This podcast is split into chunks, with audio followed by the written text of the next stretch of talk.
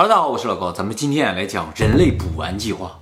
这个词呢，来自于我个人非常喜欢的一部动漫作品，叫做《新世纪福音战士》，是没看过呀？我没看过，但是知道。绝对是动画史上的神作呀！这部动画片呢，最早是一九九五年上映的。我非常喜欢这个动漫里边的故事设定，以至于我的电脑桌面都是《新世纪福音战士》。哦，那是他哦。哦，对对对，当然这部动画稍微有点难懂，所以今天给大家讲解一下。说在很久很久以前啊，宇宙中有一个叫做第一始祖民族的人族外星人的这么一个种族，不知道什么原因呢，这个第一始族啊开始向宇宙中播散生命的种子。那么怎么播散这个生命的种子呢？就是把一个小行星挖空，在里边放上生命的种子之后呢，把它送到宇宙各大星系和各个星球上面去。这个负责运送生命种子的这个小行星啊，被称作叫月。月呢总共有两种，一种叫白月，一种叫黑月。白月中放的呢是吃了生命之树种子的生命体，叫亚当。哎，黑月中放的是吃了智慧之树果实的这个生命体，叫莉莉丝。哦，不叫夏娃。不叫夏娃。亚当大家都知道啊，莉莉丝知道的人可能不多。莉莉丝啊，其实是神创造的第一个女人，夏娃不是。夏娃是第几个呀？夏娃是第二个。圣经里面有记载莉莉丝吗？圣经里面故意把莉莉丝这个事情给淡化了。其实从圣经上，你如果仔细读的话，能感觉到莉莉丝的存在。是吗？因为圣经里上来说了，神创造了男人和女人，但是后来又说用亚当的一根肋骨创造了夏娃。哦，懂吗？对对对，就是说他把最一开始创造那个女人给他忽略了，就没再讲了。其实啊，她很重要。为什么把她忽略了？是因为她的存在对神不利，对于这个圣经的故事不利，所以把它给删掉了。这个以后我们专门做影片给大家讲解的啊。生命之树上的果实吃了会怎么样呀？生命力特别顽强，长生不老。但是没有智慧，就是智慧就没有那么厉害。那么本来按照第一始祖的计划啊，每个月啊他会去不同的星球，就是说白月会去白月的星球，黑月去黑月的星球，他俩不会到一个星球上，所以一个星球上不会同时出现生命之树的果实和智慧之树的果实。但是呢，出了一个意外，就是地球。按理来说，地球本来应该来一个白月，白月到了之后呢，落在了南极，里边那个亚当就出来了，开始繁衍他的子孙。这个亚当也好，莉莉丝也好，都是无性繁殖，哦，就是他们一个单独的个体可以繁衍后代。亚当和莉莉丝他们繁殖出来的后代啊，都叫做使徒。使徒是个宗教词汇，意思是背负着重要使命的这样的人呢或者东西。那么亚当来到了南极之后呢，他就开始繁衍他的使徒。刚一开始繁衍，本来不应该到地球来的这个黑月儿，被地球的引力抓住了。结果它直接就撞向了地球，这一撞引发了一个巨大的爆炸。这个黑月儿被撞碎了之后啊，自己被弹回了宇宙，就是咱们现在的月亮。哎，它是黑月，对，咱们的月亮是黑月，它是运送莉莉丝的，莉莉丝被留在了地球上，而这个撞击产生巨大的爆炸，让亚当和他的使徒全部进入了睡眠状态。这个爆炸其实也造成了地球上几乎所有物种灭绝，就是生物大灭绝。为什么亚当和他的使徒没有死呢？就是因为他们生命力特别的顽强，炸不死，哎，只能炸的把他们封住了或者睡着了。这次爆炸呢，就称作第一次大爆炸。那么第一次大爆炸之后呢，落在地球上的，莉莉丝啊就开始进入她的繁衍状态。她怎么生出她的使徒啊？就是从她的身体里边开始流出一种生命之汤，然后它里边还有灵魂，这生命之汤和灵魂一结合，就变成她的使徒了。她的使徒就是人类，所以呢，我们人类是莉莉丝的后代。那亚当的后代都在干嘛？睡着了，被炸的封闭住了在，哪儿啊？在南极，他为什么只在南极繁衍后代？他就落在了南极。刚开始繁衍，一炸，啪，一封在那儿，好惨，啊好惨，就像脑震荡一样，震晕了，都睡着了，还在那儿。还在那儿。其实啊，这个第一始祖往宇宙里究竟播撒了多少种子是不知道的。不光他们两个也有可能。对，也有可能就他们两个。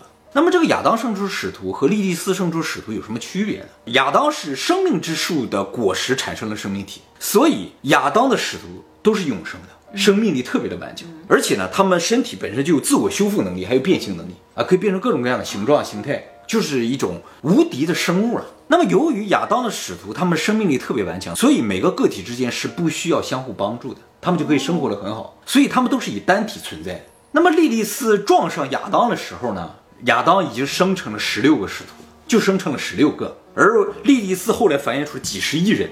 莉莉丝创造的这个人类有一个什么特点呢？就是因为拥有强大的精神力，所以科技水平非常的高，非常的聪明，但是相对呢，肉体就非常的脆弱，生命也非常的短。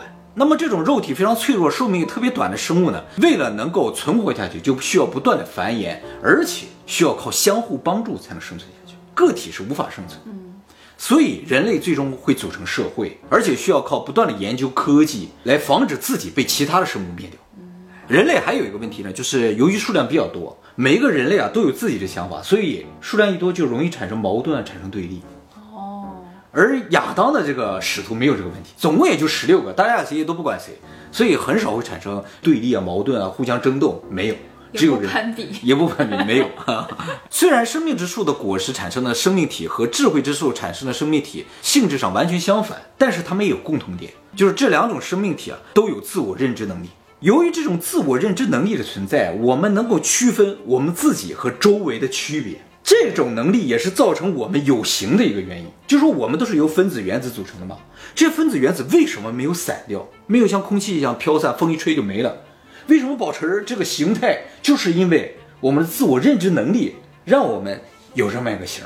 而亚当的使徒们，他的这个自我认知能力特别的强，所以他的这个境界，也就是这个结界啊，特别的强大。这个结界在这个动画片里边被叫做叫绝对领域啊，他这个绝对领域超强大的，所以人类的武器无法破坏他的身体。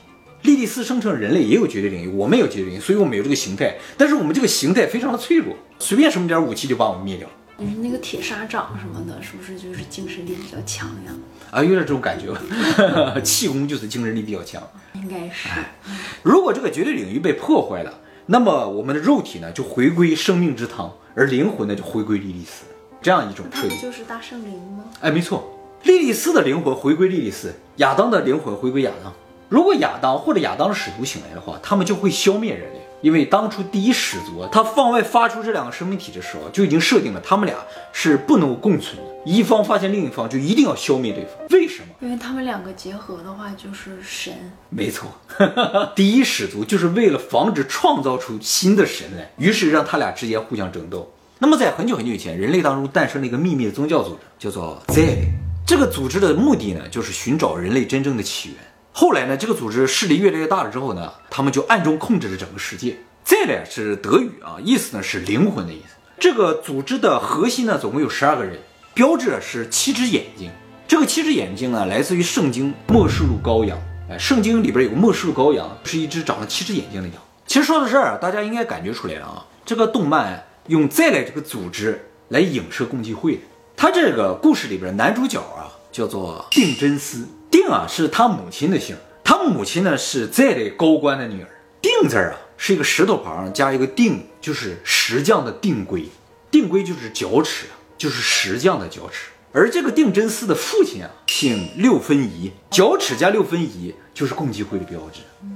而共济会标志中间有个 G 字母 G，象征着神嘛，就是六分仪和定规他俩的儿子叫定真司嘛，真司读作信记，信记呢也可以写作神儿啊，神的儿子哦就是上帝 God，所以他们全家合起来就是共济会的标志。这是一个动画片里特别巧妙的一个设定啊。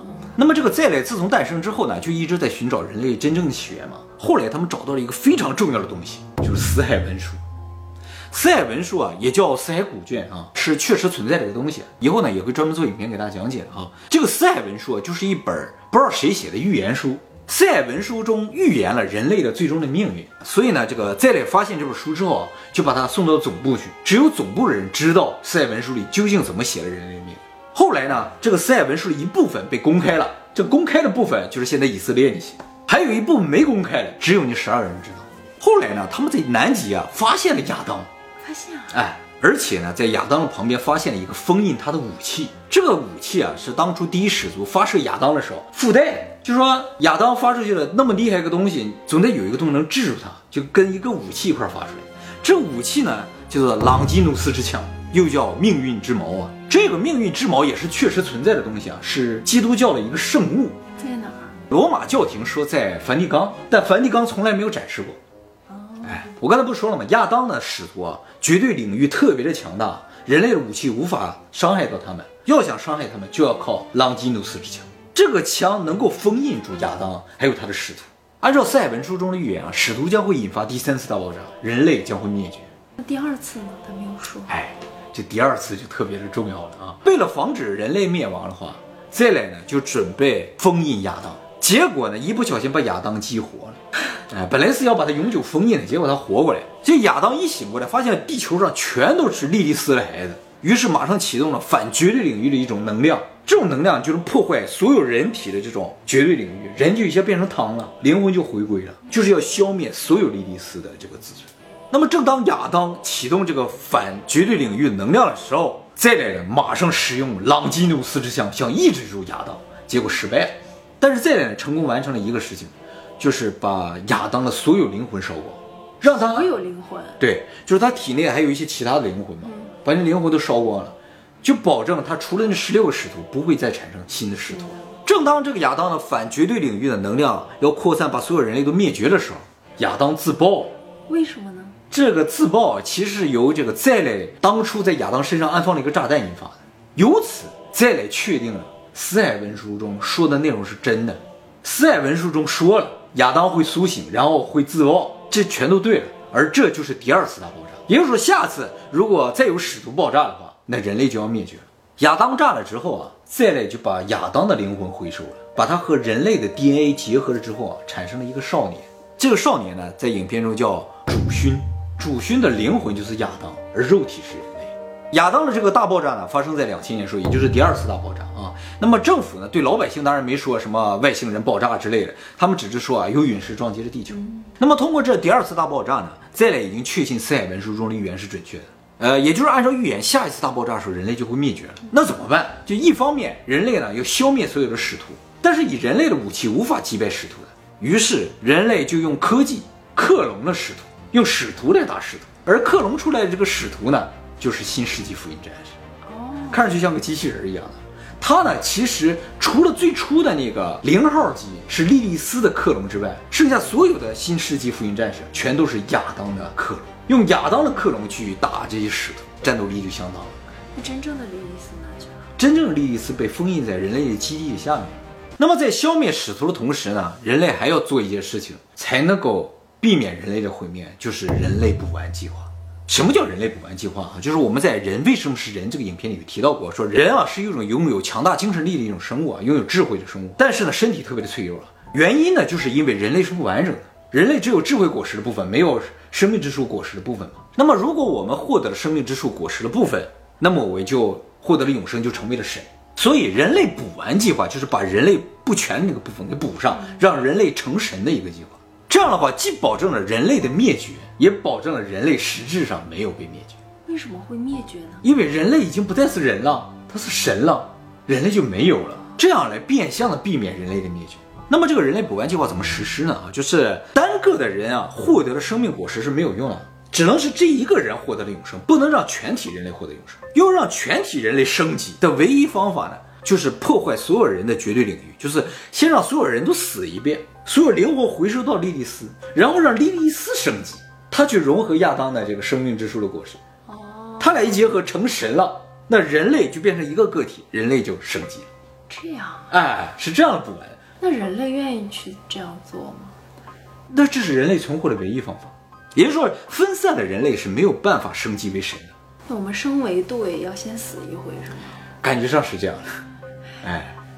先回归大圣灵，然后才能升维度。对对对，为什么人类一定要先回归一次才能升级呢？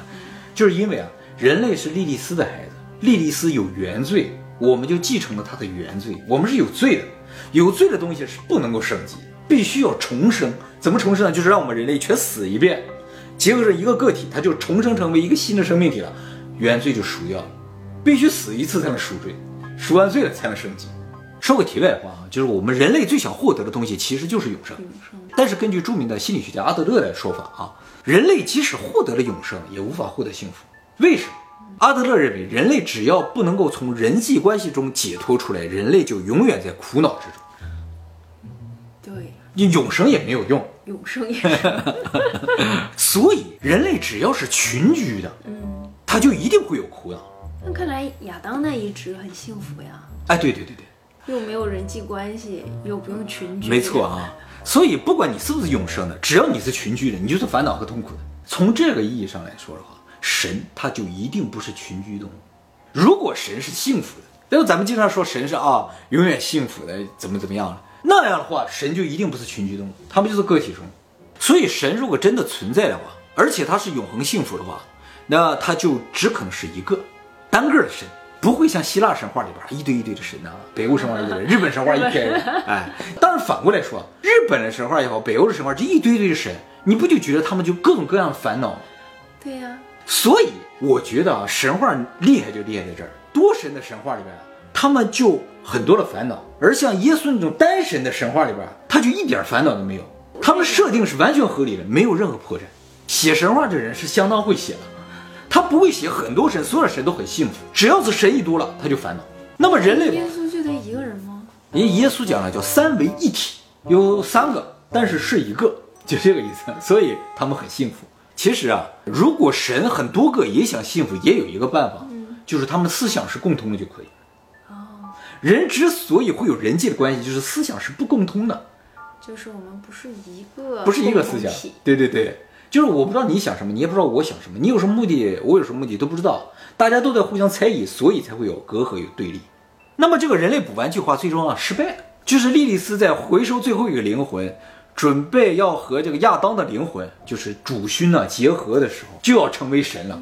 这个莉莉丝的最后一个灵魂呢，就是男主定真丝啊，是一个特别自闭的人，他不喜欢周围的人，也不喜欢和别人交流。但是他在最后，所有人都死了，所有人的灵魂都结合到一起的时候，他突然意识到，这个世界是需要有其他人存在。当这个世界只剩自己的时候，就也没有幸福了，是没有烦恼了，他也没有幸福了。于是他拒绝了和其他灵魂的结合，所以这个计划失败了，神就没有产生。就是说，我们一直在追求成神，但可能就在成神的最后一步，我们人类就会放弃成神。没有烦恼的也不会幸福。对，那我们是要没有烦恼呢，还要不要幸福呢？就是烦恼和幸福一定是同时的，不可能是只有一个没有另一个。虽然我们追求只有一个，没有对比就感觉不到幸福了。对，也就是说比较也是很重要的。重要的是和不如你的人比，没会错老幸福了。没错。那么这十八个使徒呢，啊，都有自己的名字。第一个使徒叫亚当，第二个使徒叫莉莉丝，第三个使徒呢叫撒基尔，在宗教里边叫水天使。其实啊所有的使徒都是天使。第四个使徒叫萨姆希尔，宙天使；第五个使徒叫雷米尔，雷天使；第六个使徒叫加吉尔，是鱼天使；第七个使徒叫伊斯拉菲尔，月天使；第八个使徒桑德丰，太天使；第九个使徒马特里尔，雨天使；第十个使徒萨哈奎尔，空天使；第十一使徒伊洛尔，恐怖天使；第十二使徒雷里尔，夜天使；第十三个使徒巴迪尔，线天使；第十四个使徒塞洛尔，力天使；第十五使徒亚拉尔，鸟天使；第十六使徒阿米萨尔，子宫天使；第十七使徒塔里布斯，自由天使，也就是主勋；第十八使徒李林，人类。姓李莉莉丝的孩子都叫李林，啊，他所有的孩子都叫李林。对，就是人类的意思啊。嗯，那么给不太了解这个动画片的人啊，介绍一下啊，这个动画片总共分为两个系列，呃，一个旧的系列，一个新的系列。旧的系列呢是一九九五年、一九九七年公开的，叫《新世纪福音战士》啊，动画版总共二十六集和两个剧场版。这两个剧场版电影其实是二十六集动画片的两个不同的结尾。那么新的系列呢，是从二零零七年开始，全部都是剧场版。目前为止，总共出了三部。第一部呢叫做续，第二部叫破，第三部叫 Q。一月二十三号公布的是第四部，名字呢是个符号，其实这样的符号应该是音乐里边这个 repeat 那个符号，啊，就是重复的意思啊。这两个系列呢，背景故事设定是一样的，但是故事的发展过程是不一样的。哦，原先的动画片儿结局是这样的，后来的剧场版到现在还没结局呢。在原先动画片儿死的人，这在里边没死，哎，这样是有的啊。其实他是为了迎合观众，有些人死了，就是大家都觉得太可惜了，结果在新版里给他复活了。那么旧版全部二十六集动画片儿加剧场版合计全部要看完的话，需要十三个小时，那也还好啊。还好啊。新版的所有电影看完的话，如果不算最新的一部的话，需要五个半小时左右。所以没看过的人可以从头看一下。但是啊，特别难懂，我给大家是按顺序讲了一遍，他那个顺序不是这样的。上来就已经开始打了，你都不知道发生什么了。这故事背景是一点一点从故事情节里边体会出来的，很有意思啊，特别人气吗？特别人气啊，绝对的神作。